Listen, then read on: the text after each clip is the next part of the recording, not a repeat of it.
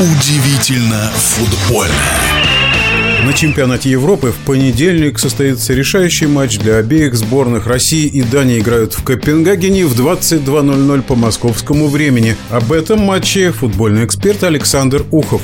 Матч Россия-Дания, несмотря на то, что он проходит в Копенгагене, хозяином считается Россия, но нам-то от этого не легче, потому что датские болельщики, мы видели, как поддерживают свою команду. Будет, конечно, настолько острым и принципиальным, потому что обеим командам в этом матче нужно решить на данный момент свою главную задачу – выйти из группы. У кого больше шансов? Вот я посмотрел ставки букмекерских контор. Победа России 5 коэффициент, ничья 4 и 3 и победа Дании 1,6.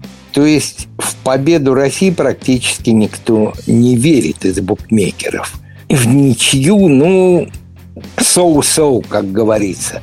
А вот победа Дании, по мнению букмекеров, будет однозначной. Но ведь ничья устроит нашу команду. И в любом варианте, если Россия сыграет в ничью, она проходит дальше. Ну, мы не берем, конечно, совершенно фантастический вариант, когда Финляндия обыграет Бельгию и обыграет достаточно крупно. Нет, такого не будет. Расклады другие, при которых Россия выйдет с третьего места, минимальный. Просто минимальный. Если у России три очка, и она занимает третье место, а такое вполне возможно, выход из группы у нас практически равен 5, максимум 7%. Вот я делаю свой расклад такой, что Россия выиграет, я даю 10%, что Россия сыграет в ничью, я даю 30%, и что выиграет Дания, я даю 60%. То есть практически мои ожидания от этого матча, увы, совпадают с ставками букмекеров. И встает вопрос, каким составом Черчесов будет бороться с датчанами. Вот большинство считает, что в воротах будет Сафонов, а я поставил бы Шунина.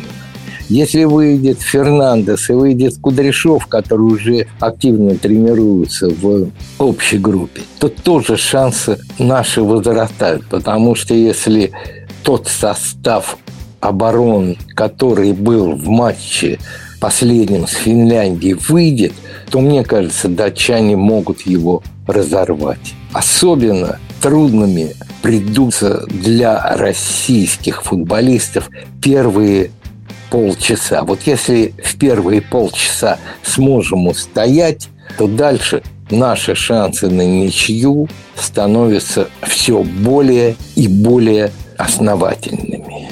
Но говорить о том, что датчане, как и в матче с бельгийцами, второй тайм физически не выдержат, об этом сейчас нельзя. Для них, как и для нас, этот матч, применю этот штамп, матч смерти. В нашем эфире был первый вице-президент Федерации спортивных журналистов России Александр Ухов. Удивительно футбольное.